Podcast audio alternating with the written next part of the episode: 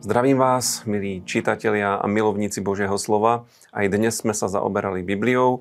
Čítali sme 78.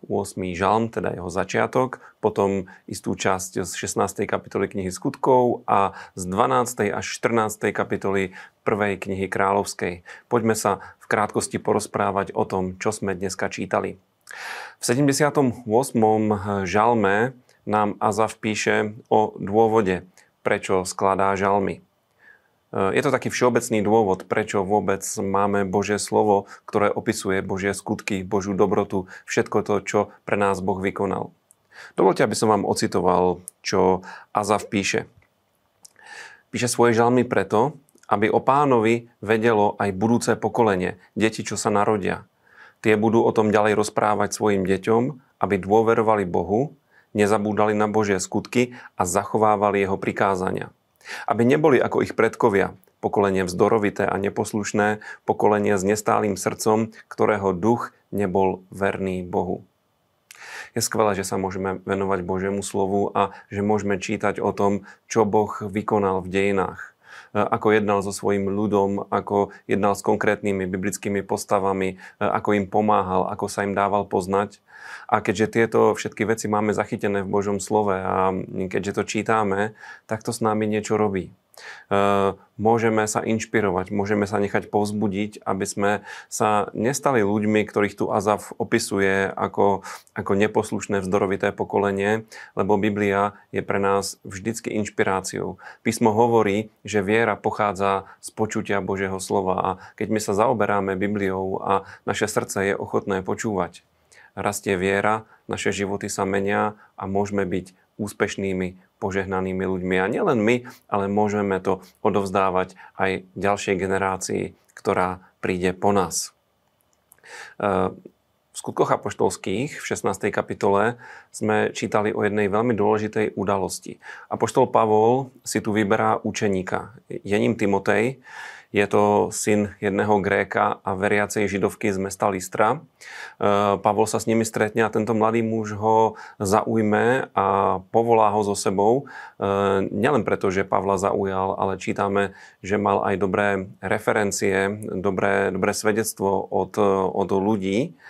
A e, Pavol s ním urobí veľmi zaujímavú vec čítame tam, že ho dá obrezať. A toto je skutočne veľmi zaujímavé, lebo kto poznáte list Galatianom, tak tam Pavol kritizuje všetkých tých, ktorí hovoria, že kresťania by sa mali dať obrezať. Dokonca používa veľmi silné slova, že takíto ľudia, ktorí požadujú po novoobrátených kresťanoch, aby sa obrezali, že sa majú rovno vykastrovať a veľmi, veľmi e, tvrdo sa im prihovára. A tu vidíme, že sám Pavel dáva obrezať Timotea.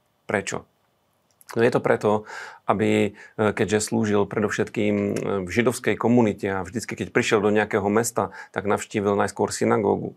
Tak práve preto chcel, aby Timotej e, bol pre Židov priateľný. A keďže mal Židovku iba matku a jeho otec bol Grék, tak ho dal obrezať. A naplňa sa nám tu ten krásny príklad, ktorý nám Apoštol Pavol dáva, že pre Žida je Židom, pre Gréka je Grékom, jednoducho robí všetko preto, aby mu ľudia porozumeli, aby ho prijali a spolu s ním, aby prijali aj evanelium, ktoré káže. Takže toto je veľké povzbudenie aj pre nás. E, ďalej čítame o tom, že e, teraz Timoteom sa vydá na cestu a chcú kázať v Malej Ázii, ale dočítame sa, že im v tom pán zabránil, že duch Boží im nedovolil, a Pavol má vtedy videnie, videnie nejakého si človeka Macedončana, ktorý ho prosí, aby prišiel kázať do Macedónska. Cestujú do Macedónska, prídu do hlavného mesta Macedónska, ktoré bolo Filipis, pomenované po slávnom kráľovi Filipovi Macedónskom a v tomto meste e, vidíme, že pán skutočne pripravoval e, cestu a pomáhal Pavlovi, lebo Pavol prišiel na jedno miesto, kde sa stretávali ľudia k modlitbe Začal tam hovoriť o Kristovi a počúvala ho e, vopred pripravená osoba. Bohatá podnikateľka Lídia, ktorá sa obrátila, prijala ho do, do svojho domu a u nej mali akúsi základnu pre ďalšiu službu v tomto meste. Takže vidíte, že pán tú cestu dopredu pripravil. No a v tých kapitolách z prvej kráľovskej čítame o tom, ako sa oddelilo vlastne severoizraelské kráľovstvo od Izraela.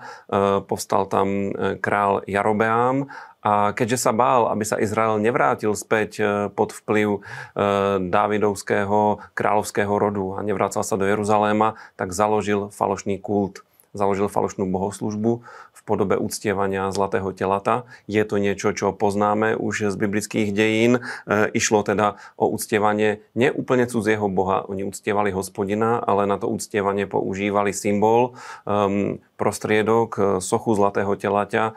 Jarobeám ju urobil na, dokonca na dvoch miestach a e, vidíte, že ide o falošný kult, ktorý karhali proroci a dokonca došlo aj k tomu, že v dôsledku týchto vecí prišiel určitý Boží súd a v tých e, kapitolách čítame, že tam od začiatku zbytočne zomierali ľudia a pán sa proti tomu postavil. A preto je veľmi dobré uctievať pána v duchu a v pravde, slúžiť mu tak, ako on to povedal v Božom slove a vyhýbať sa akejkoľvek falošnej bohoslužbe. Takže prežíme aj dnešný deň e, v tejto úcte k pánovi v duchu a v pravde a nech je náš deň požehnaný. Ďakujem, že nás sledujete, ďakujem, že čítate Bibliu, pokračujte v tom, e, zdieľajte nás, lajkujte nás, podporujte nás, lebo je to veľmi dobrá práca. Ďakujem vám a teším sa. Dovidenia na budúce.